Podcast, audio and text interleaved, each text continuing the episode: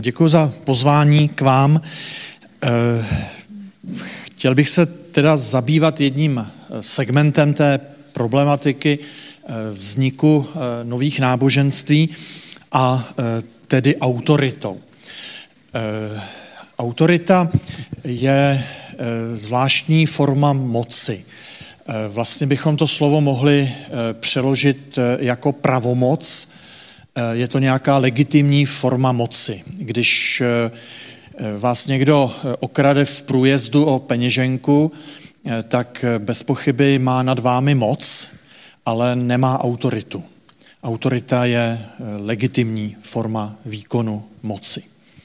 A jeden z nejdůležitějších post, jedna z nejdůležitějších postav sociologie náboženství, Max Weber, lišil tři způsoby, Eh, jak může být eh, autorita eh, legitimována, co může dělat u té moci to právo.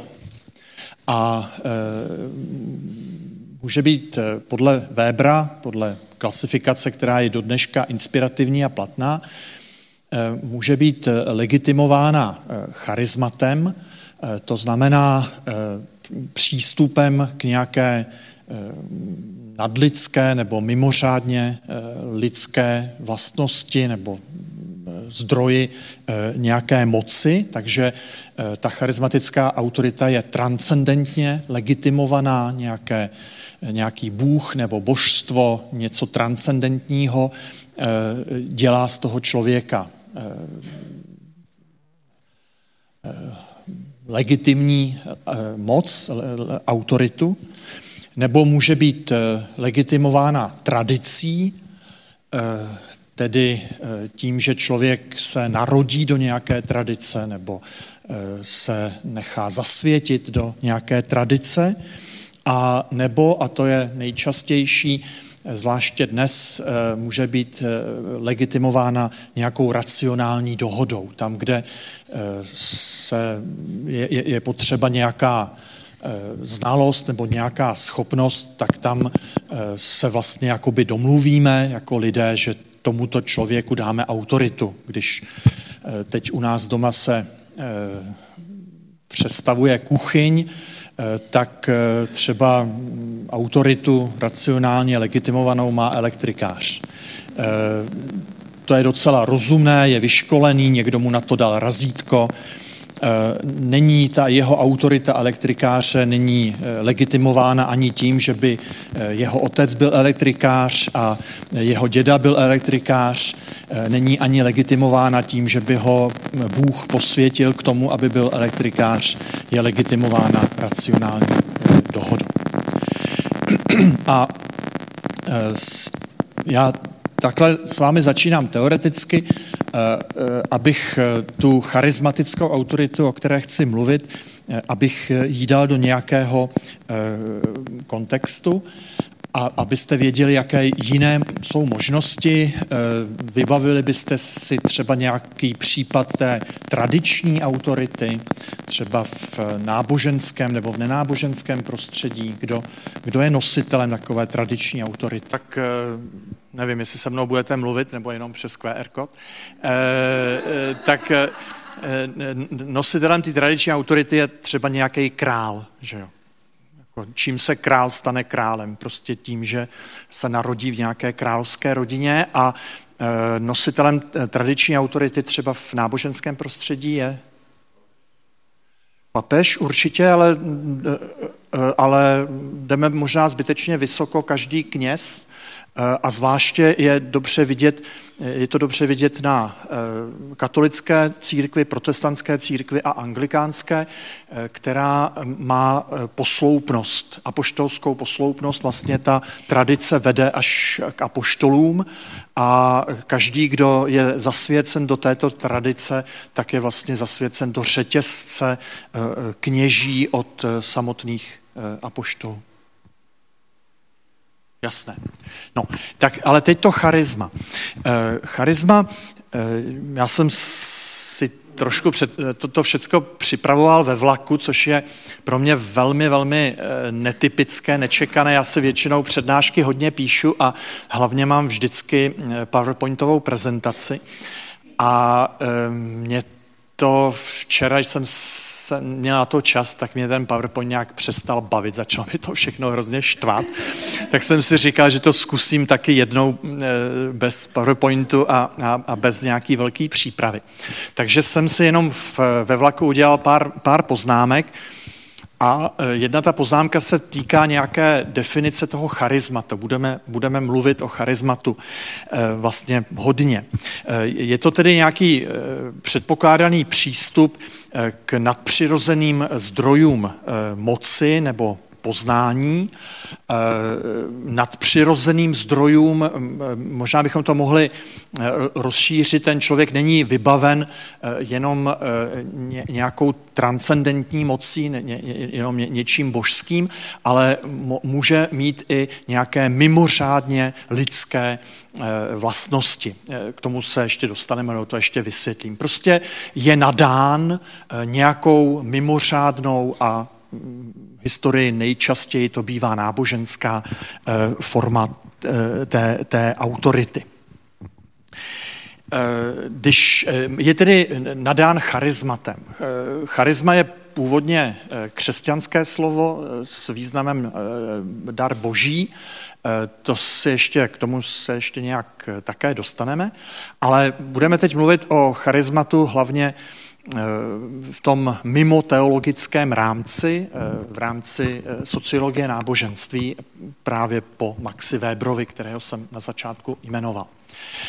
Eh, když se řekne, že někdo má charisma, tak si obvykle představíme člověka, který Možná byste to dokázal říci lépe než já, eh, který dobře vypadá, dobře vystupuje, je výřečný, hezký, eh, má eh, nějaké vize, má, má schopnost lidi natchnout a tak dále. Je to pravda?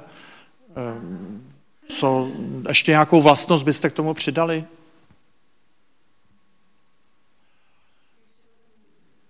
Lídr, ano. Tak a já vám teď řeknu, že to je eh, všechno špatně. Eh, protože kdyby to bylo tak, jak jsem já řekl, tak by charisma bylo, bylo nějakou vlastností osobnosti a byl by, to, byl by to psychologický pojem nebo pojem z oboru psychologie, ale tak to není.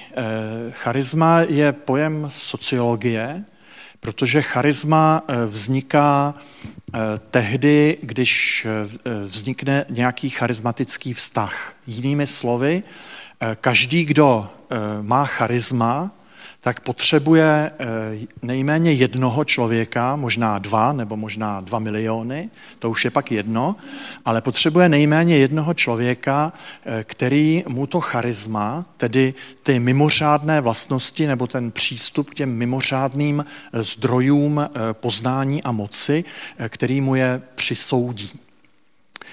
Eh, já to budu teď eh, se ještě pokoušet vysvětlovat, ale k tomu eh, řeknu ještě to, že tady se vlastně ta sociologie zvláštním způsobem vrací k tomu křesťanskému pojmu charisma, protože kdo znáte ten pojem z Bible nebo z křesťanské praxe, taky v křesťanství je to tak, že vlastně to charisma musí někdo rozpoznat. Musí rozpoznat ta církev. Jo? Jako říct si, já mám charisma třeba uzdravování, eh, to je moc hezké, ale není to k ničemu do té doby, dokud eh, to ta církev nerozpozná, že, že vlastně teda ten člověk je nadán eh, touto boží mocí. Ale teď zpátky k té sociologii.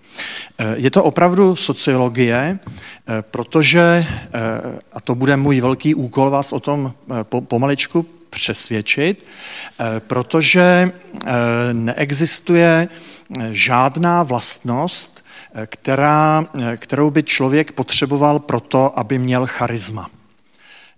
Osobně tím, jak se pohybuju v té současné scéně, tak znám spoustu vůdců různých náboženských uskupení a můžu vám důvěrně sdělit, že jsou mezi nimi lidé také i hloupí, nevířeční, vůbec jako divně vystupující a tak dále.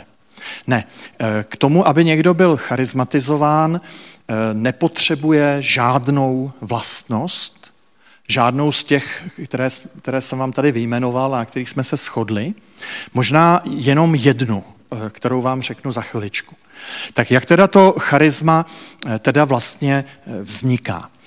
Vzniká v takových třech krocích, a ten první krok je, že ten eh, budoucí eh, charismatický vůdce nebo ten budoucí nositel toho charismatu eh, formuluje nějakou teorii. Obvykle se v odborné literatuře říká plauzibilní teorie, tedy teorie, která dává smysl nebo která by prostě mohla taková, taková být. My religionisté nerozlišujeme, jestli je pravdivá nebo nepravdivá, je prostě možná nebo pravděpodobná. Formuluje nějakou pravděpodobnou eh, teorii. Eh, představte si to úplně klidně třeba mimo to náboženské prostředí, eh, že třeba v hospodě tady na růžku někdo přijde s tím, že za všechno můžou cikáni. A to, to je nějaká teorie, která je ozvučná pro určitý segment společnosti, možná právě pro ten segment společnosti, který se schází v hospodě na růžku. A e, právě třeba e, těmto lidem e, ta, ta, ta teorie může dávat smysl. Všimněte si takové té černobílosti té teorie, ale k tomu se ještě časem dostaneme. Tak a teď mi řeknete, že takových lidí, co formulují takovéto teorie, je strašně, strašně moc. A je to pravda, na tom by ještě nebylo nic úplně mimořádného. Pak je tady totiž potřeba ten druhý krok, a ten je v tom, že se najde ten jeden člověk, ten první člověk, který eh, řekne eh, tomu budoucímu charizmatizovanému vůdci, který řekne, hele, ale to z tebe promluvil Bůh. Nebo ty jsi vlastně Buddha Maitreya ty jsi avatar. Nebo něco takového. Prostě přiškne, přisoudí mu to charisma. A to už se e, děje podstatně méně často, zvlášť ne v hospodě, ale, e, ale přece jenom se to pořád ještě děje, kdy první člověk e, přisoudí tomu budoucímu charizmatizovanému jedinci, přisoudí charisma. A Eh, teď eh, nastává ale třetí krok, který je ještě zase daleko méně častý.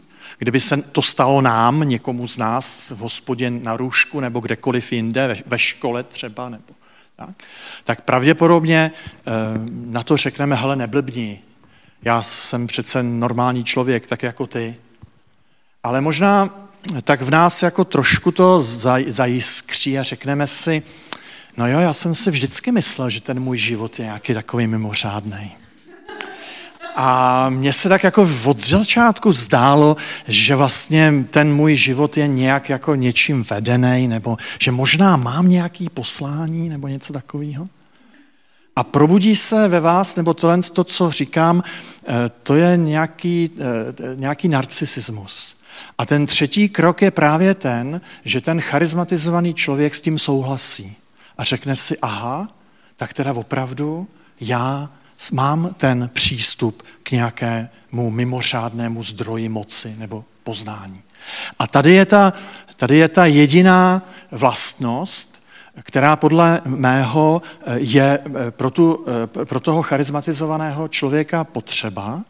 A tou jedinou vlastností je nějaká zvýšená míra narcisismu. Takový ten e, narcisismus to máme všichni a já jsem to poznal na vás, kdo jste se smáli, když jsem říkal, že, že, možná, eh, že možná nějaká vyšší bytost nás vede od začátku nebo něco takového.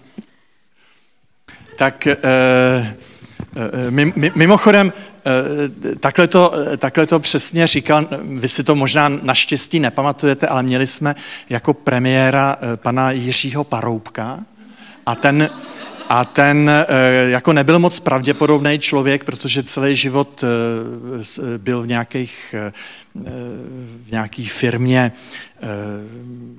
cateringový, ale eh, v jednu chvíli tak jako cítil tu moc a, a eh, tak, tak říkal, eh, že jako vždycky cítil, že ho vede nějaká vyšší bytost.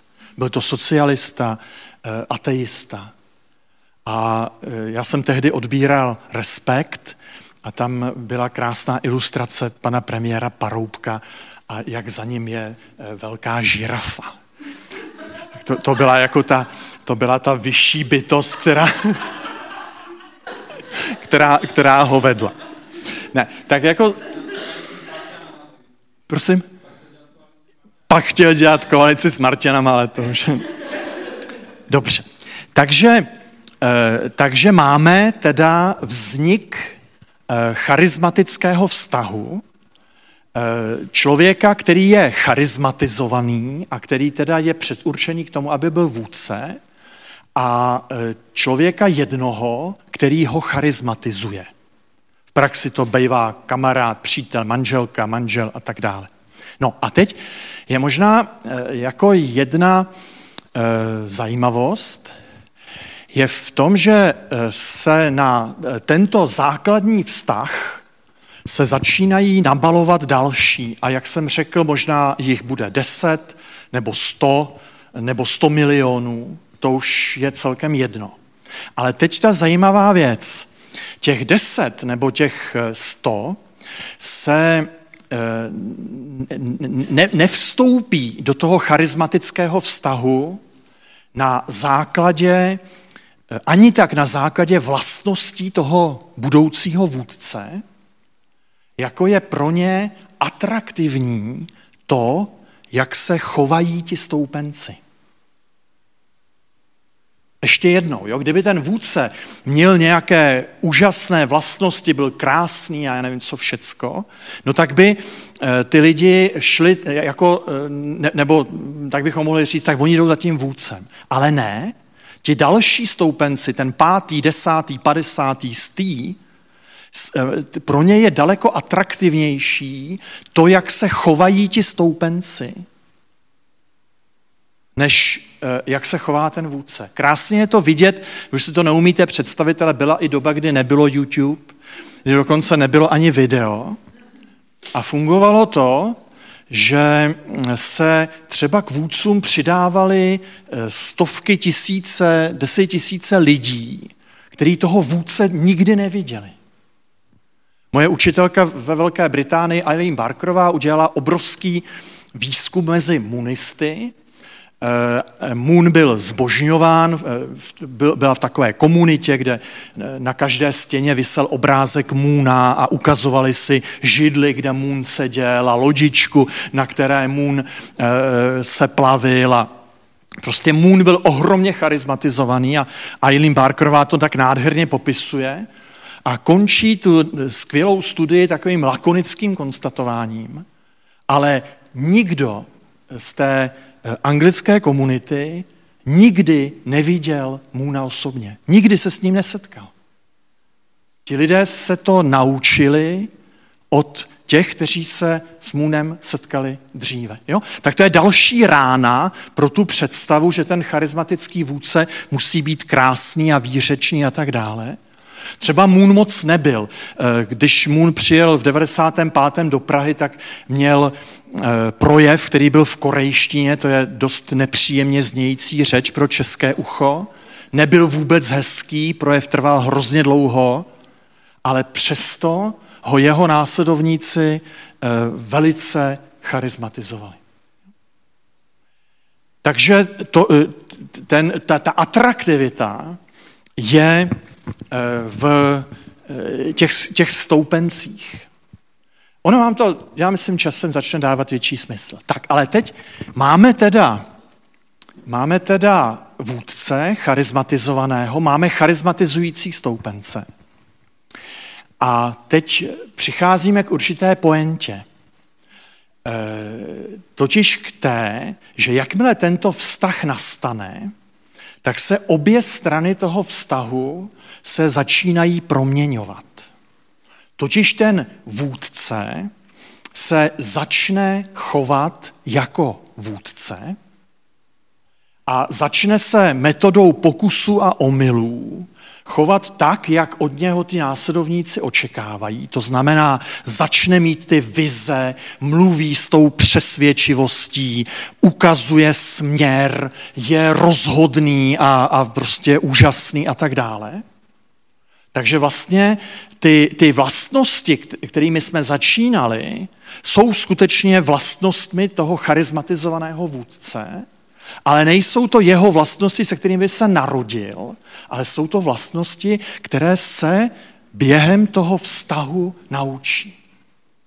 A podobně se eh, začnou chovat ti stoupenci tak, aby tak, jak eh, se předpokládá, že eh, se stoupenec má chovat.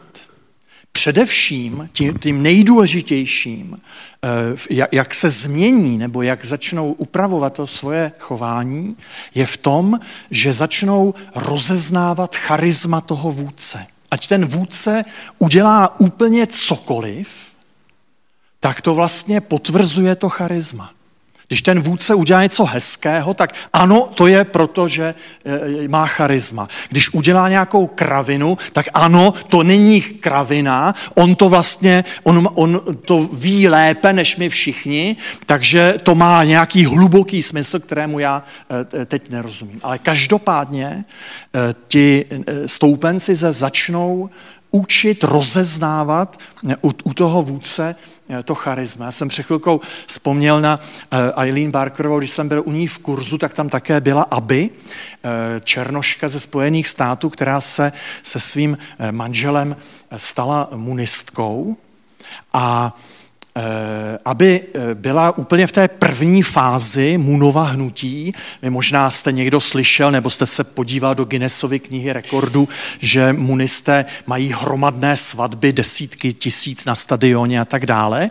Ale aby byla ještě v té generaci, kde eh, Moon pároval lidi podle svého Eh, vidění toho, že má, má přístup k těm božským záležitostem, takže pároval lidi tak, aby se teda vzali, aby měli svatbu. A bylo to tak, že v jedné řadě stály muži a v druhé řadě stály ženy, mezi těmi ženami stála i Aby. A Moon eh, ve, ve vytržení běhal tou uličkou a takhle eh, spojoval ty páry a ty pak, ty pak spolu uzavřeli manželství a žili. To je, se to možná trošku divíte, ale to je docela normální, to není nic, není nic mimořádného. Eh, a, ale teď se stalo, a proto o tom mluvím, protože mi to tehdy úplně otevřelo oči, eh, Munovi se stalo, že eh, spojil, že chytil kluka a holku a, byl, byla to, byl to bratr a sestra. No, a teď my všichni bychom reagovali, je průšvih. Ne, přece je úplně jasný, že bratr se sestrou mají k sobě nejblíž. Takže je úplně, je úplně přirozený, že vybral zrovna ty. Naopak, to je důkaz toho, to je důkaz toho, že má ty nadpřirozené schopnosti. Jo? To, No, tak šli o něm takový zvěsti, eh, to, do toho bych se zase nepouštěl úplně. Eh, takové jako... Eh, ne, to, to, to, a to asi ne, to asi ne, to asi je spíš skutečně pověra. Ale nemluvme, nemluvme úplně o Munově, jenom prostě odpuste starému člověku, že vzpomíná. To, toto, to, to, to, to, to, toto je jako tak nějak oči otvírající. Jo? Takže ten stoupenec se naučí rozpoznávat to charisma a vidí ho vlastně ve všem.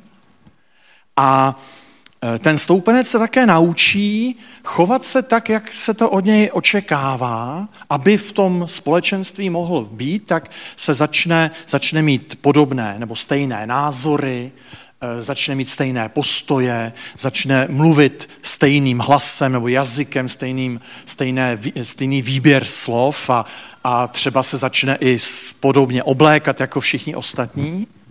A my na to eh, zvenku koukáme a eh, říkáme, eh, ty lidi jsou všichni stejní, oni mají vymitej mozek.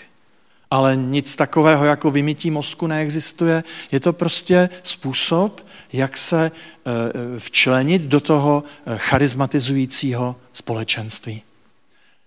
A člověku tam většinou bývá velmi dobře. Naposled Eh, vzpomínám na munisty.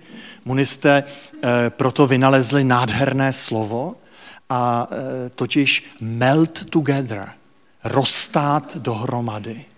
Rozstát dohromady. A to je krásný pocit. Takže teď, teď vlastně víme, nebo pokud mě věříte, tak, tak to tak berete, že vlastně ten ti lidé se mění pod vlivem eh, nebo v důsledku toho vztahu.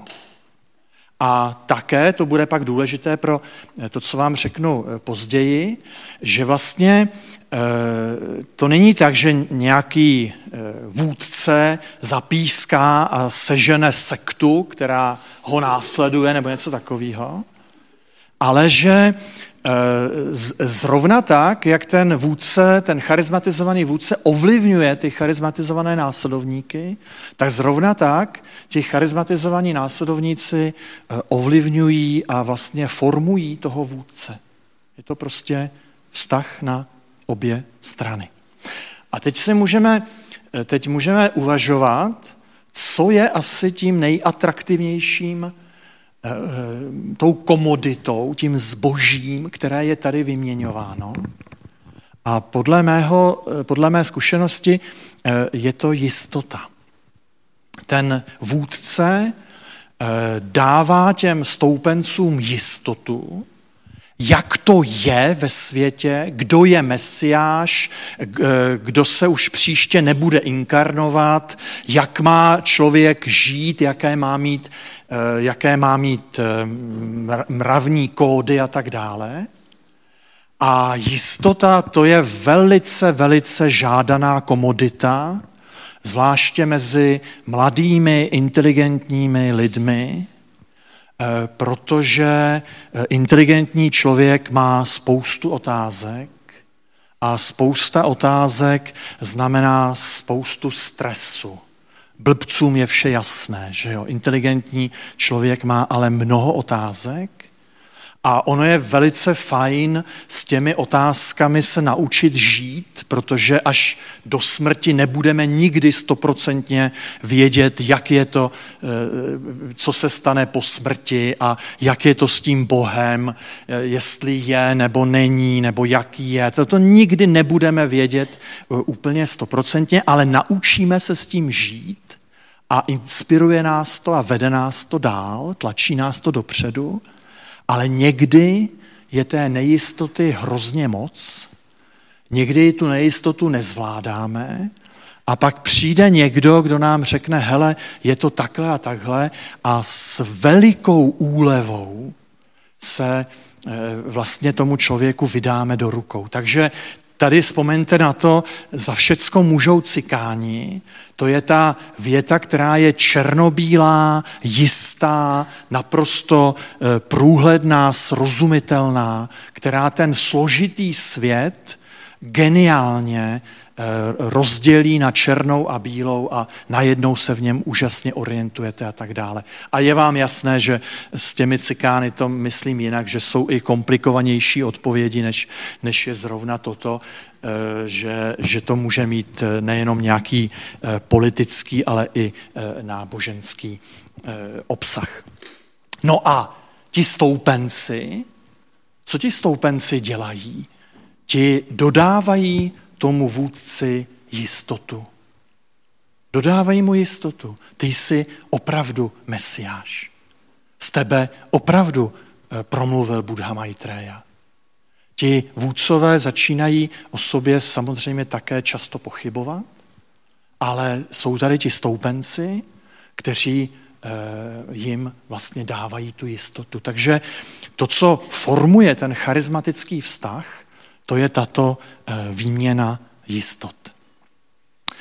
Tak, já jsem asi v polovině toho teoretického povídání, nebo lépe řečeno, jsem na konci první stránky, mám dvě, eh, tak eh, bych se možná trošku přerušil a zeptal se vás, zda vy nechcete něco říct, zda vám to dává smysl, jak to vidíte, hm, povídejte. Ano.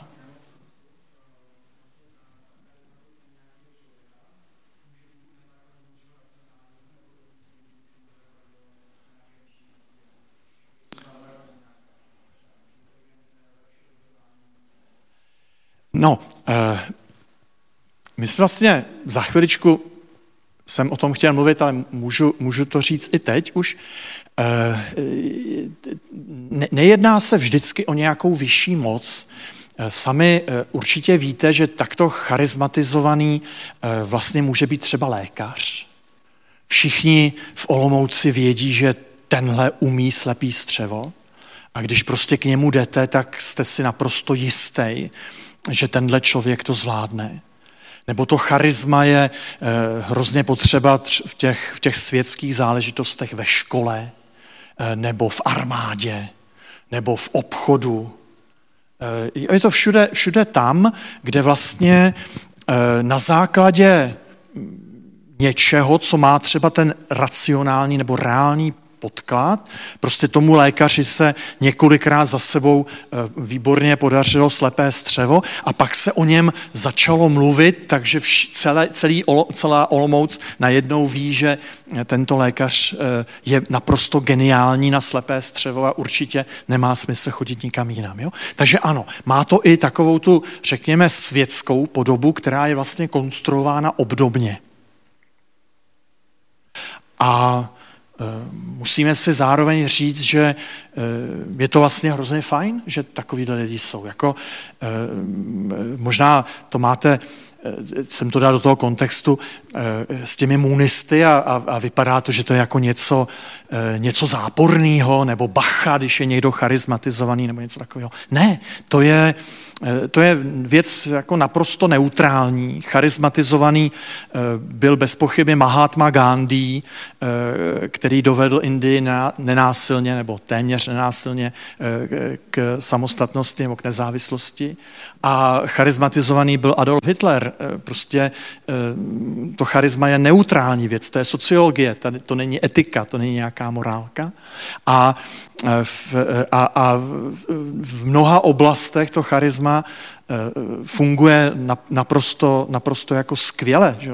To eh, velitel v armádě, o kterém všichni vědí, že to je fantastický velitel a fantastický chlap. Oni ho ani neviděli, jo? Ale, ale ty vojáci si to mezi sebou řeknou, no ta armáda je pak daleko, daleko lepší, daleko účinnější a, a, a tak dále. Jo? Jako vzal jsem lékaře a, a, a eh, generála, ale, ale můžeme, to, můžeme to překlopit do kterékoliv jiné lidské činnosti. Tak ano, to možná, možná bych to měl ještě zopakovat na, na, na tom charizmatu, Eh, není nic špatného, naopak. Nebo se možná k tomu ještě nějak dostaneme, nebo to ještě trošku se pokusím vysvětlit. Tak děkuju za otázku a, a eh, kdybyste někdo náhodou měl další, tak slibuju, že nebudu odpovídat tak dlouho.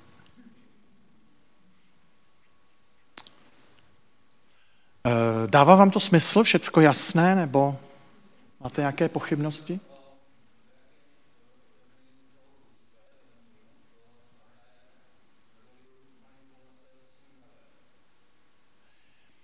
Podívejte, eh, slovo manipulace, eh, já nevím, co je manipulace. Já, eh, já, já, vím, já vím, co je sociální vliv. A sociální vliv to je něco, v čem denně žijeme. A ovlivňujeme jeden druhého, ovlivňujeme rodiče, děti, ovlivňujeme učitel, žáky, eh, farář, eh, farníky a tak dále. Prostě nějakým způsobem ovlivňujeme.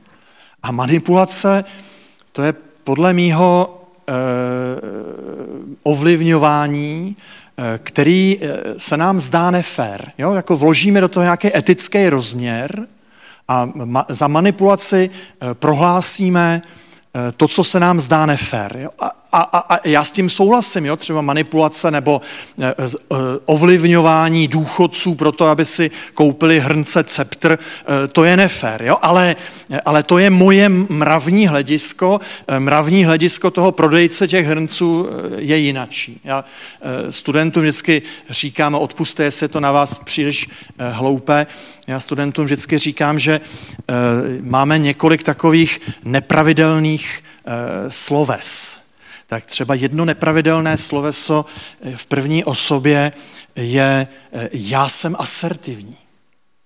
Ve druhé osobě ty manipuluješ. A ve třetí osobě on vymejvá mozek. Ale pořád je to stejný sloveso, který ale jinak, nebo stejná činnost, kterou ale jinak hodnotíme, protože jinak hodnotíme svoje vlastní činnosti a jinak hodnotíme činnosti, eh, které třeba vidíme nebo které se nás týkají. Takže manipulace podle mýho je jako nafukovací slovo, eh, jako ne, že bych někde neměl tu hranici, jo? Ale, ale tu hranici máme každý někde jinde a v každé situaci je někde jinde. A že ten, eh, že, že ten vůdce ovlivňuje ty následovníky, to je pravda. Ale eh, neovlivňoval by vůbec kdyby ti následovníci eh, nějak podvědomně nechtěli být ovlivněni.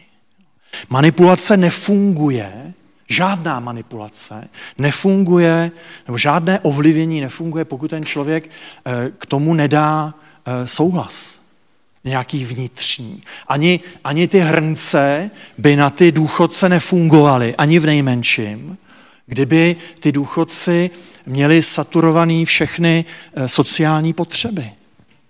A jestli si vzpomenete, to zase už jste na to moc mladí, ale, ale někde na, ve 168 nebo v reportérech ČT se to hodně, se, se ty šmejdi hodně propírali.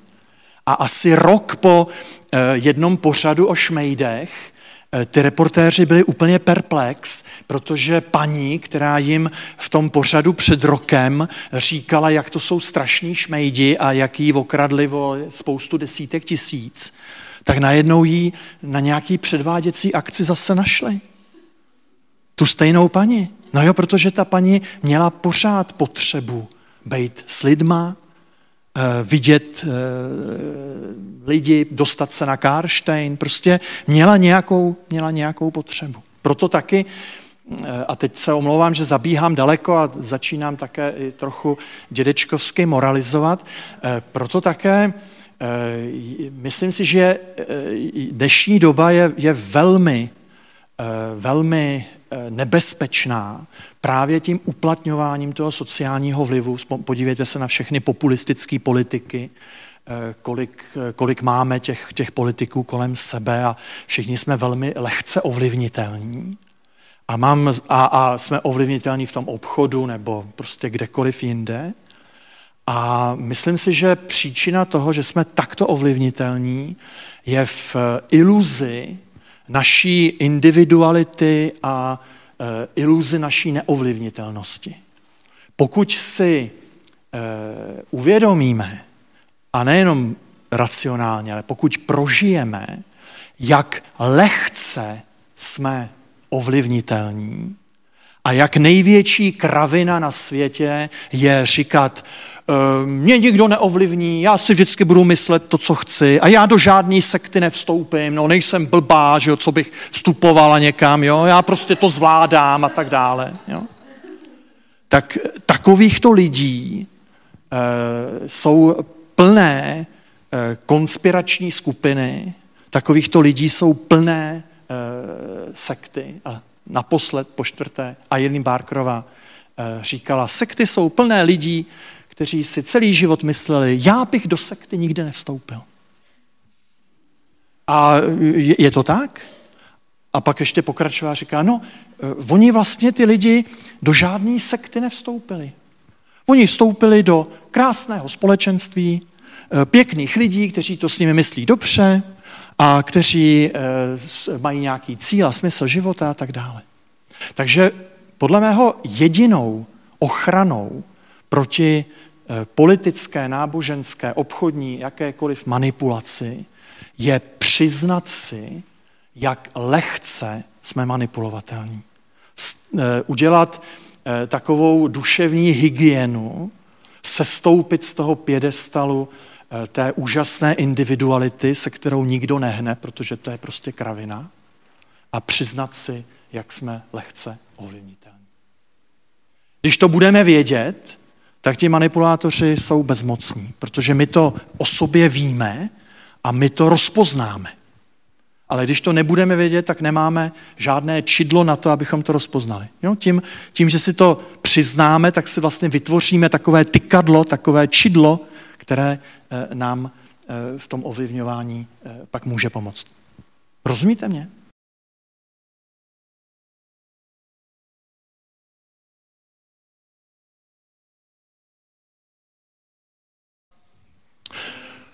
Ano, ano. Ano, ano, ano, ano. Eh, já myslím, že těch potřeb je spousta, že bychom tady byli do rána, než bychom všechny, eh, všechny vyjmenovali, tak samozřejmě potřeba někam patřit, eh, potřeba i určité intimity, nějakého přátelství, potřeba smyslu, potřeba se také pro něco angažovat, dělat něco, co má smysl, co zachrání eh, při nejmenším toto lidstvo, nejraději celou galaxii. To, je, to, je celá řada, to je celá řada potřeb, a já si myslím, že úplně teda nejdůležitější je ta potřeba té jistoty, která právě nás intelektuály tak, tak, tak, hodně, tak hodně trápí. Takže to je celá řada těch potřeb a zase eh, jako důležité je eh, si to přiznat, nebo eh, jako o tom nějak přemýšlet, nebo, nebo nějakou takovou psychohygienu se svým farářem, nebo se svým psychoterapeutem, nebo se svou maminkou. Tyhle věci prostě probrat. Jaký vlastně jsem a jaký mám potřeby a tak dále. Pak, pak to ovlivňování jako neprojde nebo, ne, ne, nebo není, nemá zdaleka takovou účinnost. Když o sobě něco víme. Já se obávám, že, že jako společnost jsme v tomto strašně zanedbaný a že prostě eh, trpíme takovými grandiozními představami o sobě, jak jsme prostě úžasní a nic není v zálenější pravdě. Eh, volba sourozenců Fica a Orbána a jejich bratrance Trumpa a jejich, jejich synovce Bolsonára v Brazílii. Ta všecko, ta všecko ukazuje, jak je to s tou naší slavnou individualitou a neovlivnitelností, jak je to eh, všecko klam, jak jsme lehce ovlivnitelní po celých milionech. Dobrá, ale to jsem slíbil, že nebudu kecat tak dlouho a kecal jsem ještě mnohem, mnohem déle, ale, ale je to takové možná moje trochu poselství pro vás, protože eh, tady to není jenom eh, informace, ale tady se vás také snažím trošku nějak formovat v tom, abyste eh, třeba o těchto věcech maličko přemýšleli. Tak dobrá, tak můžu se vydat na svou druhou stránku?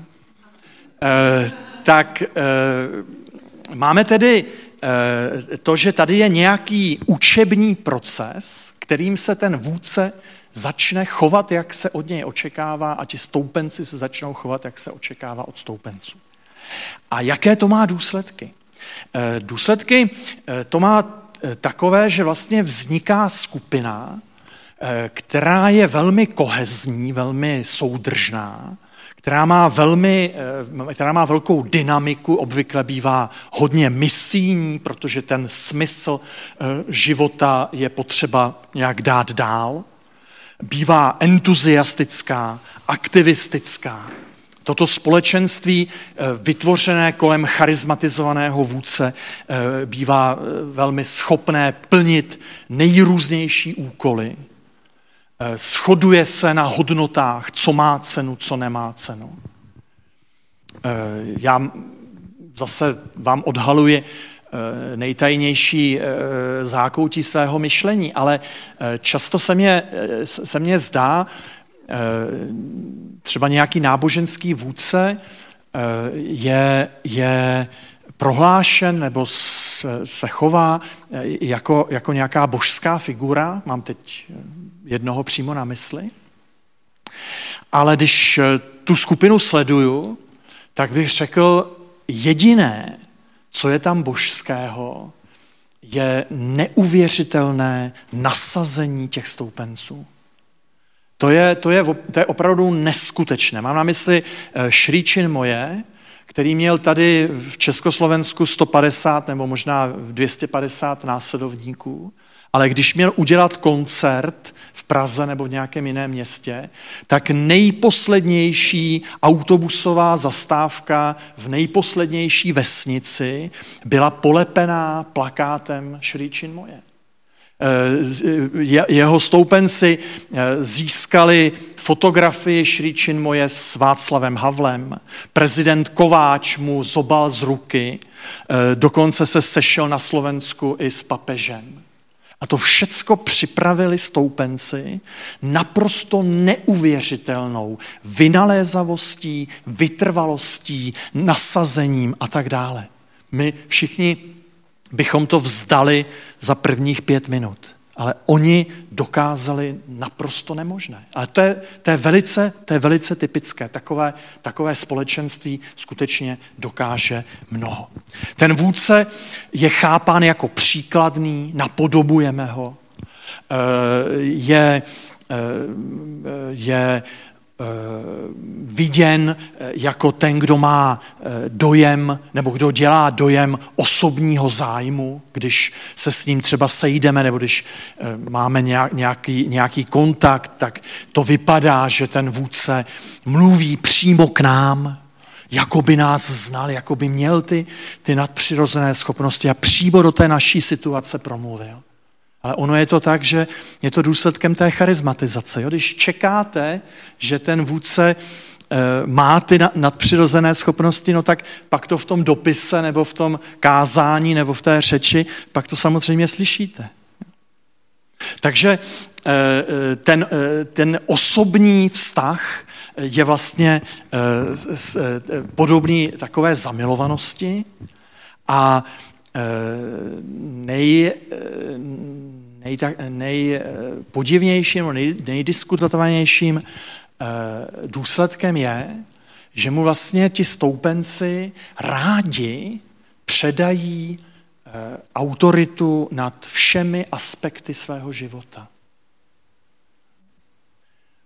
Eh, váš vysokoškolský profesor je vaše autorita třeba v biologii, váš pan farář s vámi Eh, mluví o Bohu nebo dělá kázání, ale charismatická autorita, ta eh, se eh, vyjádřuje k tomu, koho si máte vzít za manžela, kde máte pracovat, v jakém městě máte bydlet, co si máte brát na sebe. A vy mu tu autoritu nad nejrůznějšími aspekty svého života rádi dáváte a rádi odevzdáváte. Protože to prostě řeší spoustu dilemat. Žena, která, která každé ráno otvírá šatník a říká si, tak co si vezmu na sebe dneska. Znáte to někdo? Možná někdo třeba? Ne. Dobře. E, tak eh, když se stane stoupenkyní Bagvána Rajníše, tak prostě ví, že má mít oranžové roucho a nosí ho celý život, od rána do večera. Jaká úleva, jaká ohromná úleva. To není, to není trest, ale, ale to je úleva, protože máte jistotu, že to takto má být, že to takto má smysl, že oranžová barva má smysl a tak dále. Takže eh, eh, tady eh, máme teda vlastně jakousi sílu toho vztahu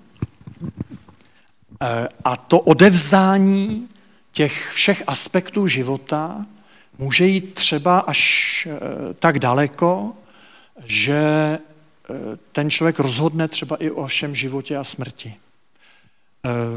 V pátek 18. listopadu to bylo 45 let, kdy světem zcela otřásla hromadná vražda a sebevražda eh, náboženského společenství eh, Chrám lidu v Gajáně. Byli to američané, kteří utekli do Gajány. Zahynulo tam 18. Eh, listopadu 1978 913 lidí, z toho bylo asi 260 dětí. Byl to neuvěřitelný masakr.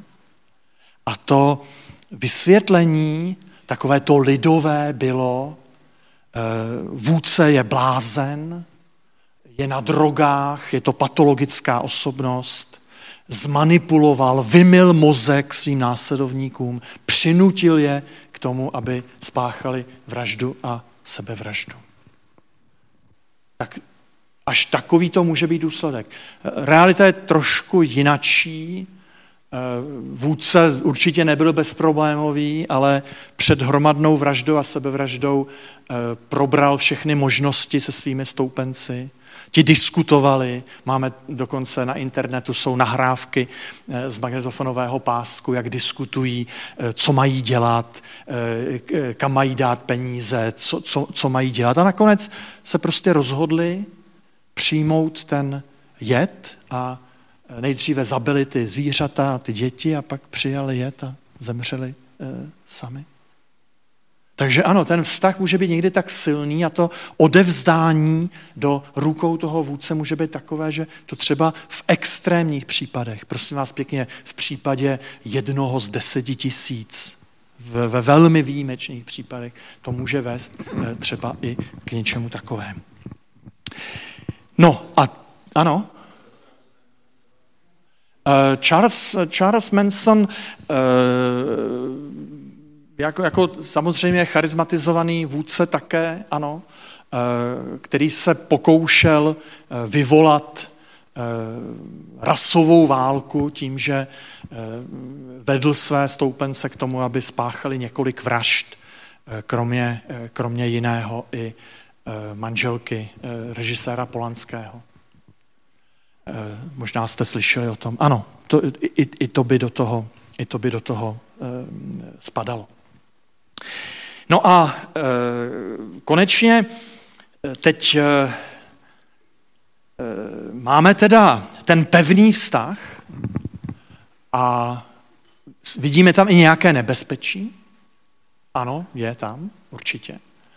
Ale ten pevný vztah té charizmatizace je přece jenom dost vratký, dost labilní. Ten, to charisma je e, taková prchavá věc, e, která se musí e, vlastně stále občerstvovat. E, to nevydrží moc dlouho.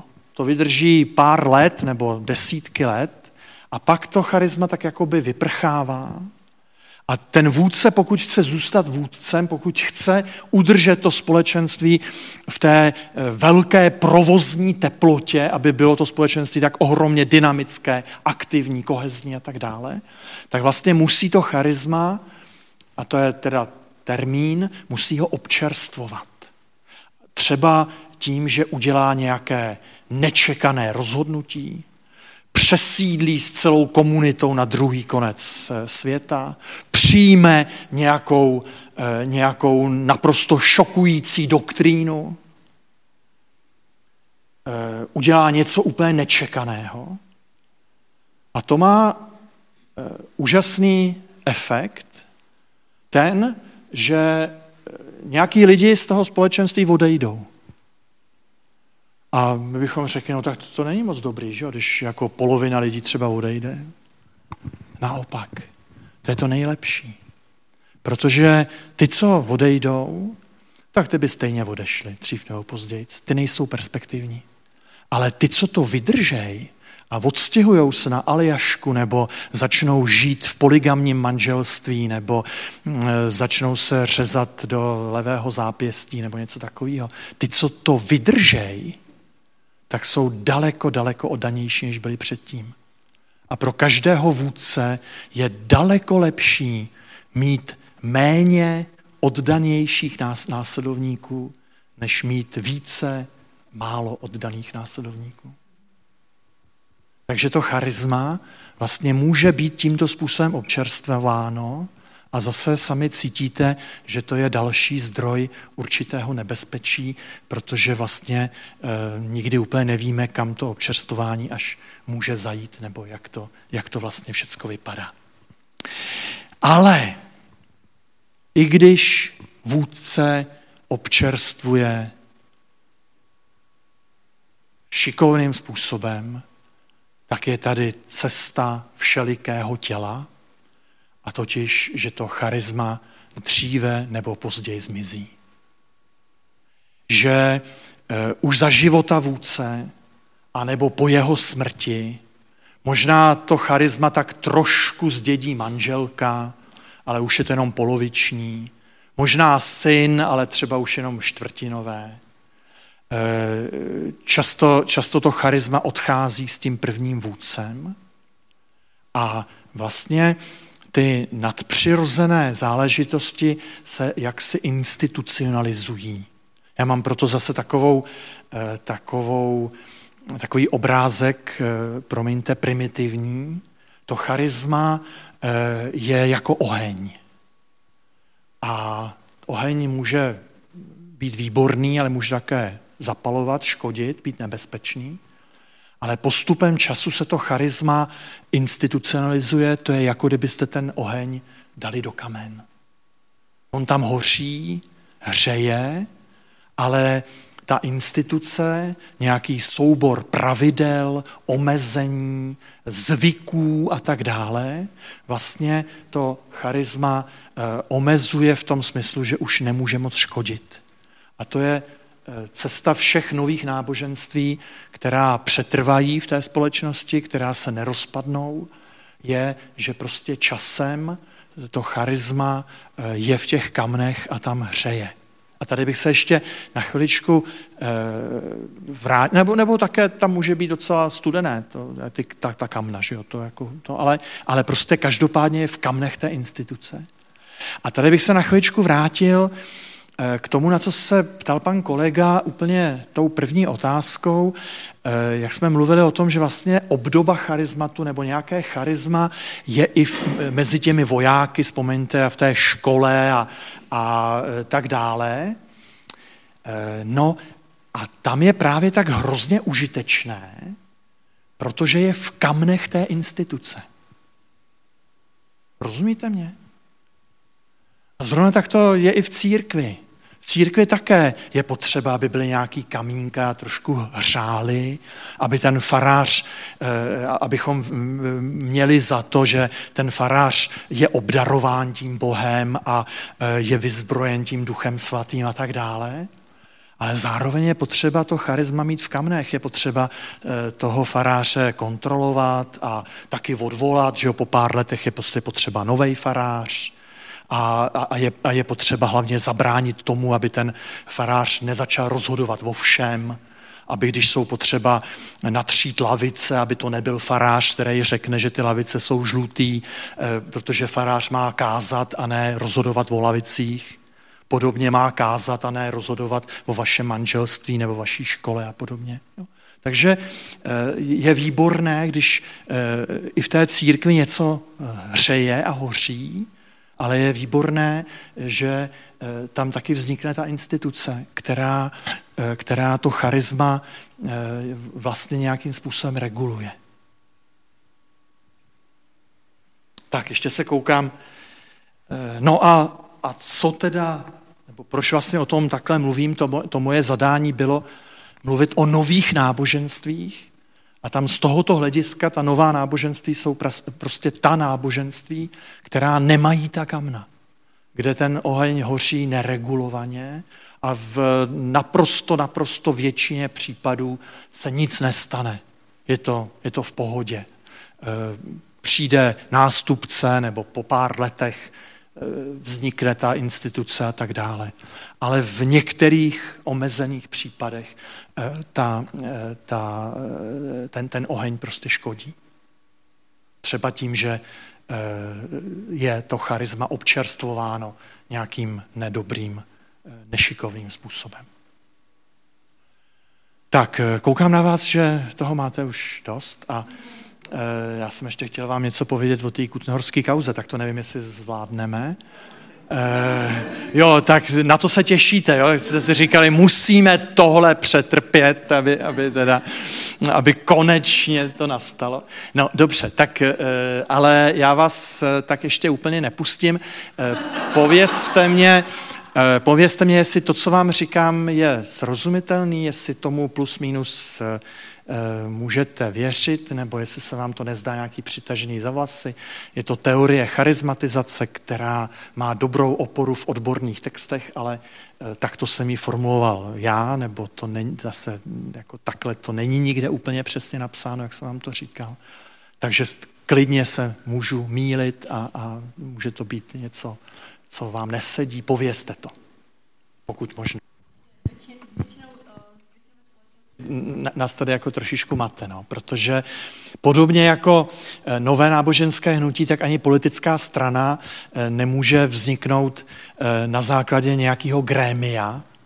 Prostě vždycky potřeba nějaký vůdce, který to strhne a který je nějakým způsobem charizmatizovaný.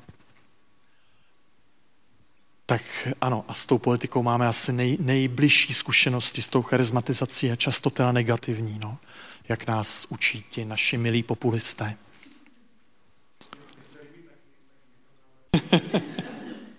no jo, no je to tak, no.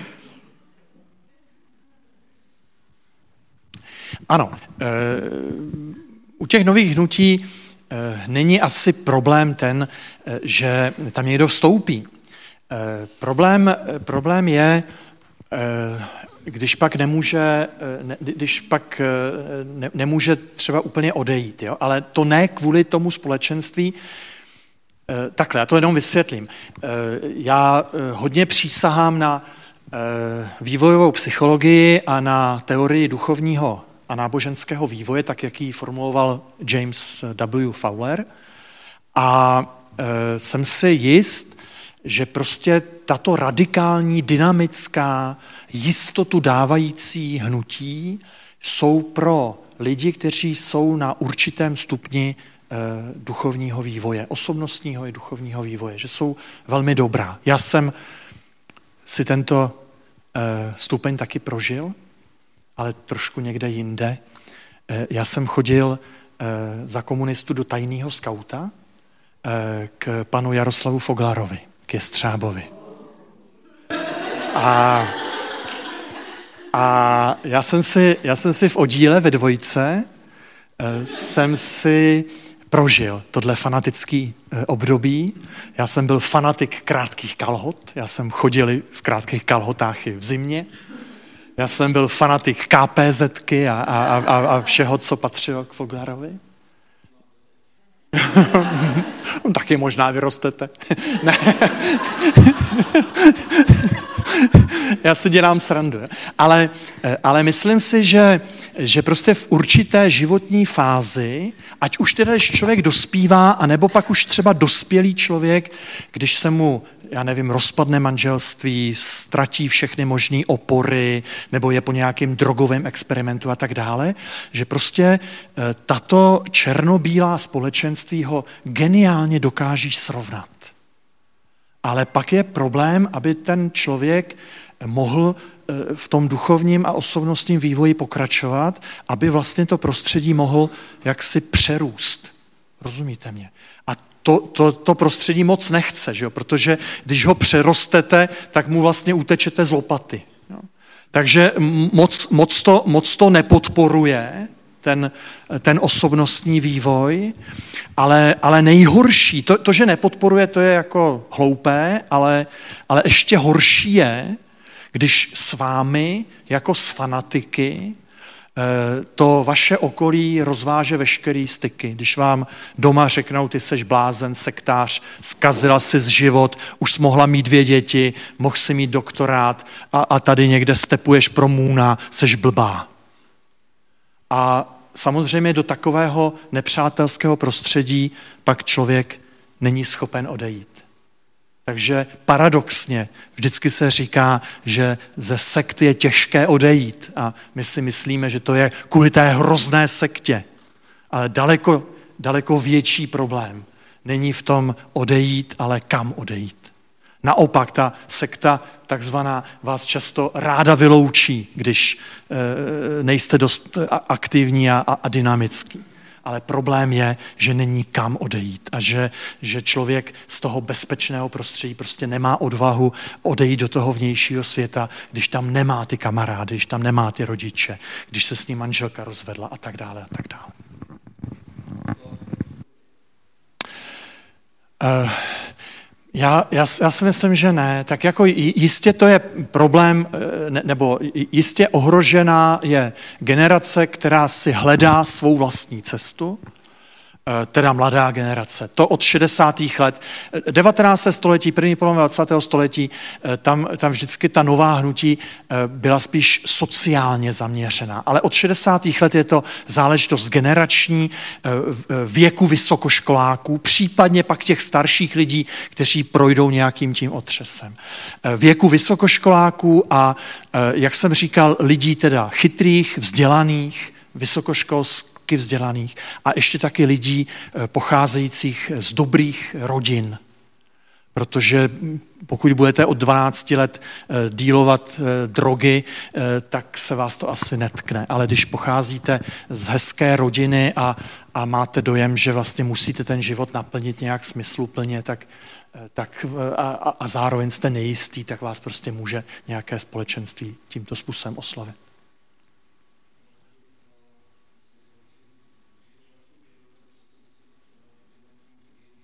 Ano, ano, ano, ano, ano, ano. To je taky, to je taky společenství, které má nějakou svou vlastní dynamiku a tak dále.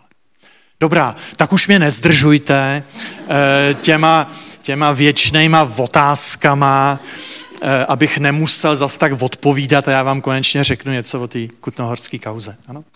Tak eh, myslím, že jste o tom asi slyšeli, ale přece jenom zopakuji. Čekáme teď na rozsudek obžalovány jsou eh, dvě ženy, jedna v důchodovém věku, jedna asi 30 letá a eh, obžalovány jsou z vraždy. Všichni doufáme, že to soud nakonec překvalifikuje, ale zatím teda jsou obžalovány z vraždy s nejnižší trestní sazbou 12 let. A totiž proto, že zabili svého vůdce, léčitele Richarda, který je o to požádal, ale na to nejsou žádné důkazy, není to vůbec nějak písemně doložené, nic takového.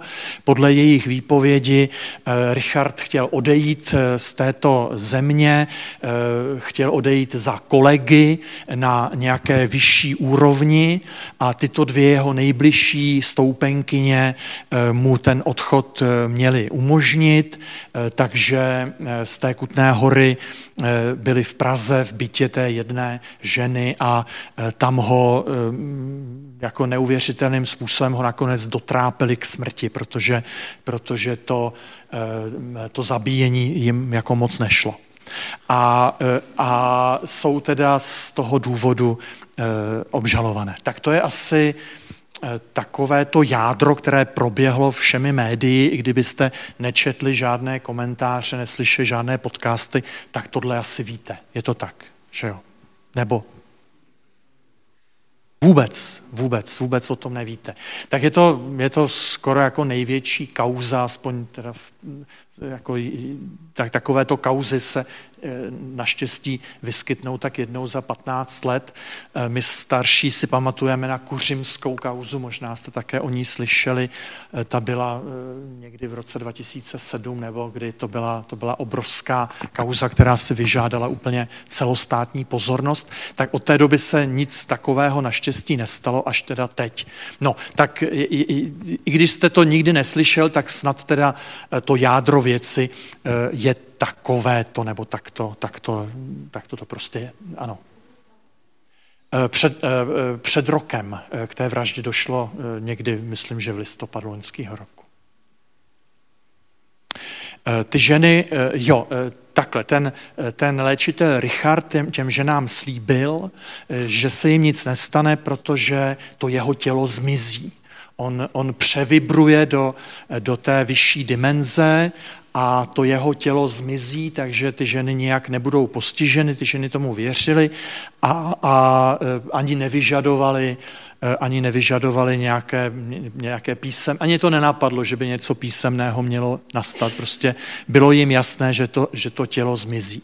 A když eh, několik hodin ne, nemizelo, tak, tak je vlastně teda napadlo, že je něco špatně a šli na policii a tam se, tam se přihlásili. Ještě k tomu je potřeba něco dodat. Vy jste to sledovali, dámy? Ano, ano, je to tak. Je to tak, je to tak.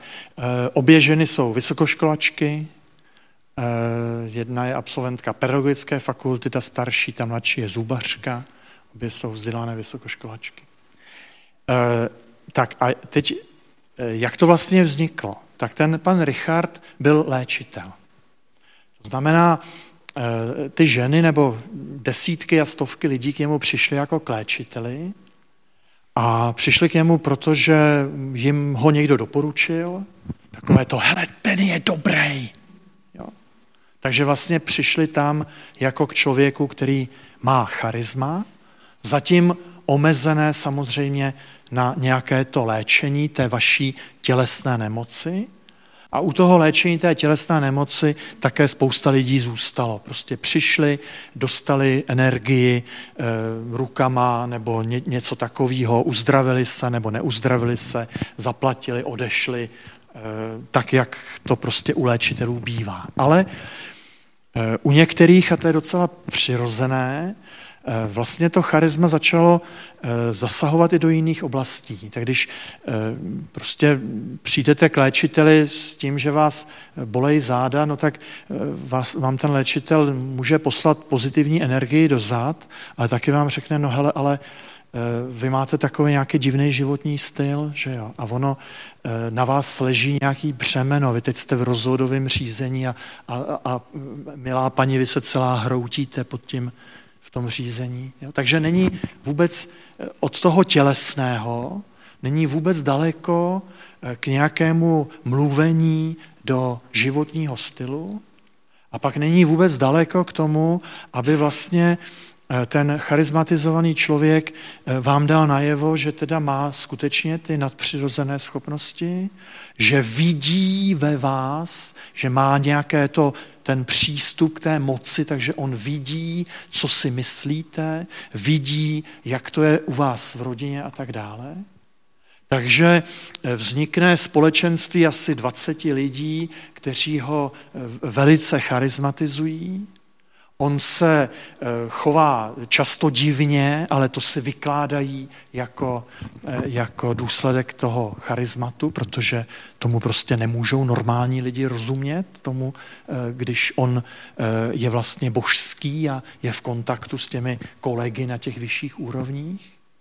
No a ten, ten člověk má nějaké záliby a nějaké nějaký životní způsob a ty stoupenci eh, ho přebírají, takže třeba ta starší paní v tom důchodovém věku, její syn říkal, moje matka se vždycky bála v autech, ale léčitel Richard eh, má rád sportovní auta, tak moje máma si koupila sportovní auto a jezdí 200 po dálnici.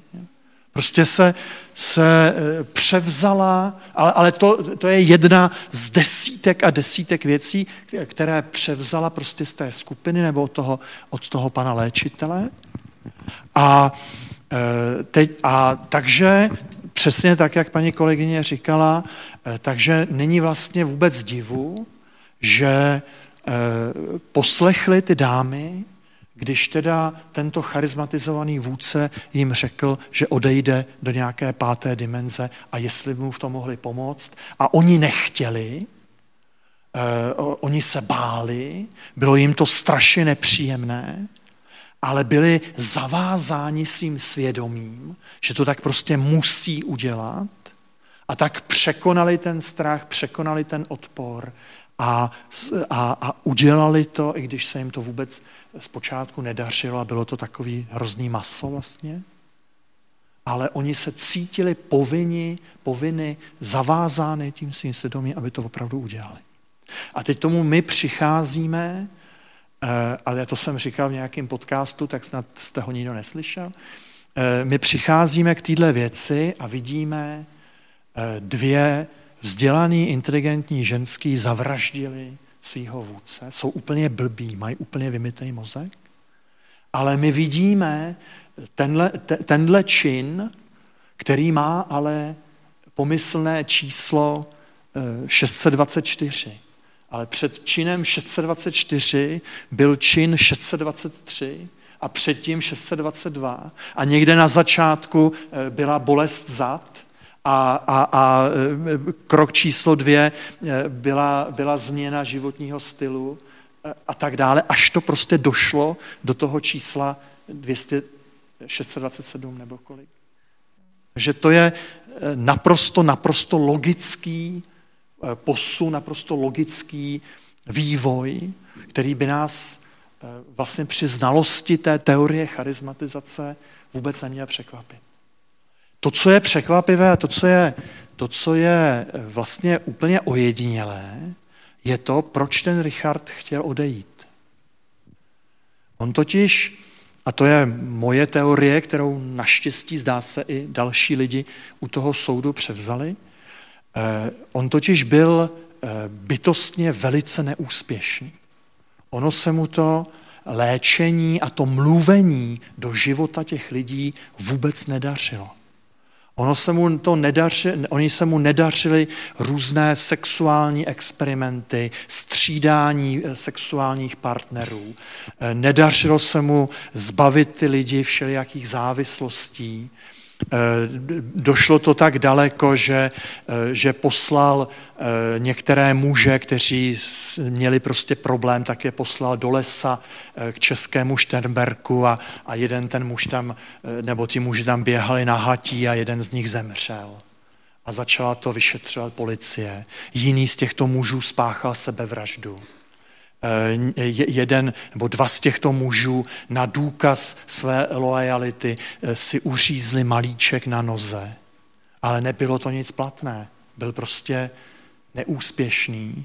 A dvě, eh, a, a dvě ženy, kteří s ním léta žili a kteří mu byli nejbližší, mu rok předtím odešli, čímž ohromně nabourali to jeho sebevědomí a ten jeho sebeobraz. Takže on byl vlastně strašlivě ne, neúspěšný a eh, tváří tvář eh, tomu policejnímu vyšetřování se mu bez pochyby ta smrt musela zdát lepším východiskem, protože co by znamenalo policejní vyšetřování?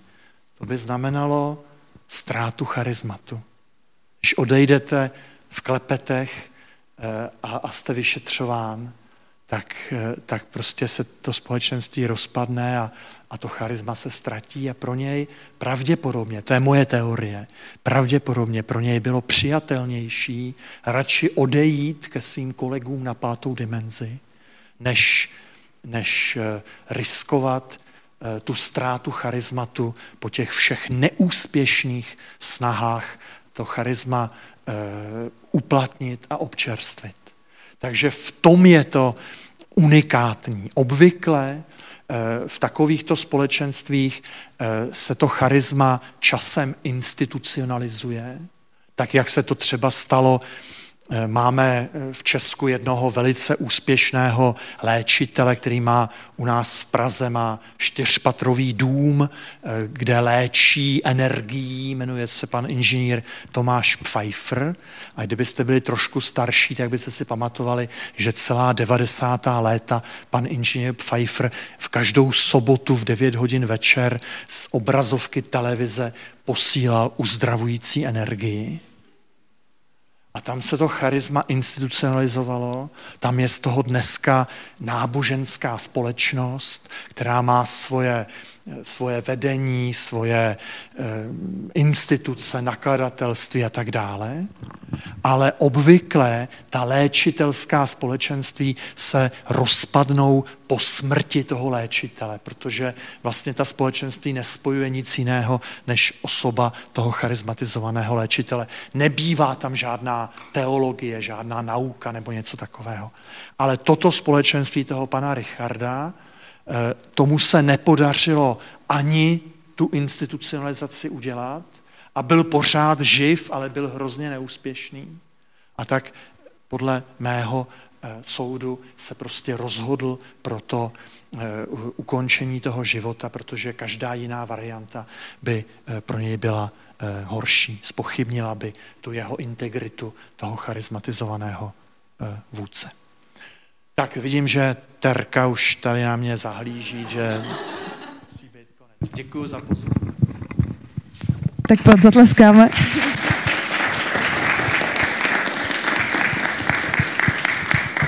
Jo, já už jsem na vás tady tak mrkala a říká jsem si, vezmu ten mikrofon, to bude trochu zevnější. Ale moc děkujeme.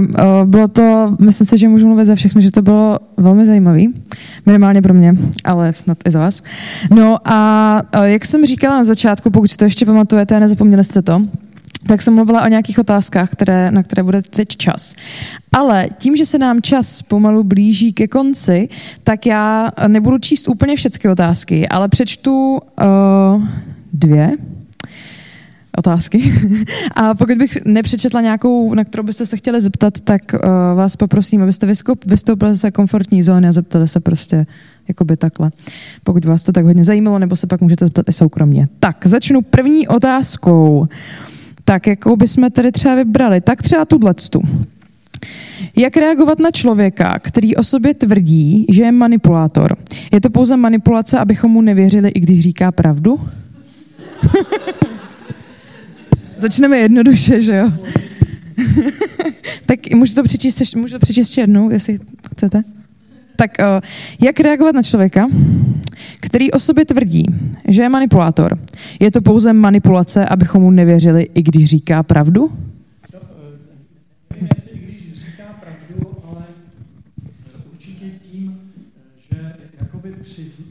Přizná tu, tím, že přizná tu manipulaci, tak to vlastně má jeden výborný efekt tím, že ten efekt, že ztratíte eh, nějakou ostražitost. Jo? Já, jsem, já jsem absolvoval desítky různých kurzů a, a já nevím, energií a, a tisíce šamanských bubnování a podobně. A e, na řadě těch kurzů jsem vždycky slyšel jako první větu, ničemu nevěřte.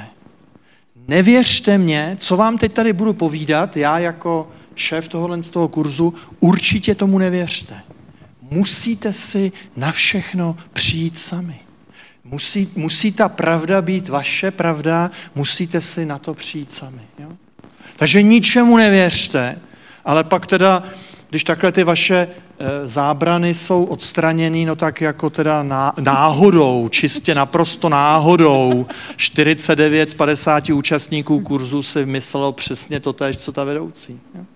Takže tím se, eh, tím se, tím se ztratí určitá ostražitost. Nebo já pamatuju na ten, na ten geniální billboard eh, našich milovaných parlamentních listů, kde jsou samé dezinformace a konspirační teorie.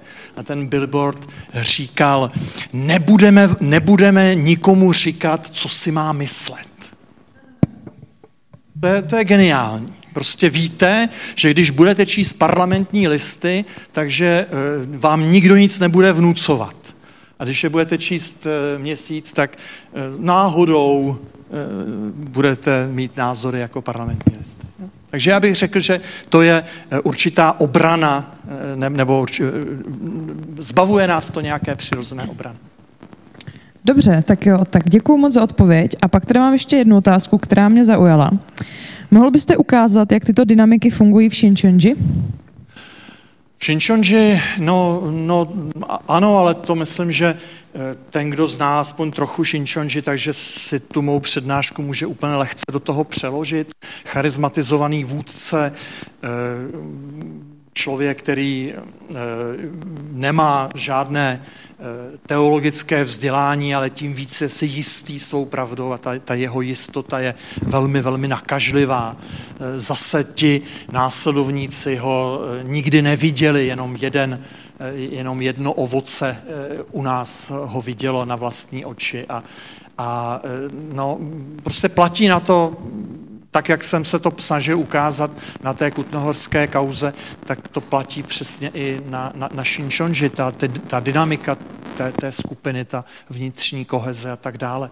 No, nevím, zdá se mi, že vykládat vám o Šinčonži by prostě zase byla, eh, byla nějaká další přednáška, mm. tak snad, snad takhle. No. Kdo, kdo o tom něco málo víte, tak, eh, tak lehce si eh, do té rovnice doplníte ty, ty, ty, ty moje eh, neznámé z té přednášky. Tak jo, tak eh, znovu děkuji za odpověď. A teď mě tady zaujala další otázka, která to dostala... To už je třetí, přesně tak. Já teď teda posouvám hranice, ale uh, to je životní téma, no to je jedno. Uh, každopádně uh, ta otázka dostala like, tak se si řekla, že ji přečtu. A je to otázka. Pokud říkáte, že nic není černobílé, je možné, že ti charizmat ty charizmatizovaní jedinci opravdu mohou mít nadpřirozené vedení nebo schopnosti? Ano, tak jako religionista eh, eh, to nevylučuju, jako, jako křesťan taky věřím v nějaké nadpřirozené působení a tak dále, ale to není, to jako není předmětem toho studia. To, to, eh, jako to, co vám povídám, je sociologie. Tak jako, já nevím, první církev také podléhala sociologickým zákonitostem, nebo tak jako všichni podléháme psychologickým zákonitostem, ať jsme eh, křesťané, buddhisté nebo ateisté. To prostě popisujeme ty zákonitosti, nevyjadřujeme se k té, k té transcendentní skutečnosti té můžeme věřit, nebo někdo z nás jistě věří, někdo z nás ne, ale o to nejde prostě. Tak jo, tak tohle byla poslední otázka a poslední odpověď. Ne, ne, Takže... ne, to nebyla. Ne? Eh, Aha. E, to nebyla, e, to nebyla poslední odpověď. E, já, vás, já vás ještě k něčemu e, pozvu e, s tu, tu kutnohorskou kauzu ne, ale, ale tisíce eh, jiných eh, společenství takovou základní informaci, myslím si, že se docela zajímavou, najdete na internetu, kde děláme s kolegy náboženský infoservis. Je to, vychází tam jedna zpráva z náboženského světa denně, kromě neděle. A e, třeba e, teď v pondělí včera Eh, vyšla moje reportáž od ze společenství prohlášených živých člověků. To je další věc, o které se hodně mluví. Všichni to jistě znáte, to jsou ti lidé, co eh, neuznávají stát, co neuznávají legitimitu státu, zahazují občanky, nemají řidičské průkazy a tak dále. Takže, takže i takovými věcmi se tam zabýváme, konspiračními teoriemi a tak dále. Takže pokud byste, eh, pokud byste chtěli zabrousit na, na internet, internet a takovéto věci se dozvědět, tak jmenuje se to náboženský infoservis. A e, s kolegy také dělám podstatně méně e, cool věc. Vydáváme 20, 26 let e, časopis, který se zabývá současnou náboženskou scénou a kdybyste někdo byl na mou práci zvědavý, tak se právě hodně obráží v tomto časopise. Přivezl jsem jich asi 8 nebo tak na rozdání, takže kdybyste si chtěli z tohoto večera odnést kromě nehmotných zisků eh, také eh, něco hmotného, tak tady na ty první židle vyskládám časopisy. Budu rád, když se do nich podíváte, vezmete si je a, a budete se třeba zajímat o předmět i mého studia a mé práce. Tak to už je teď opravdu všecko.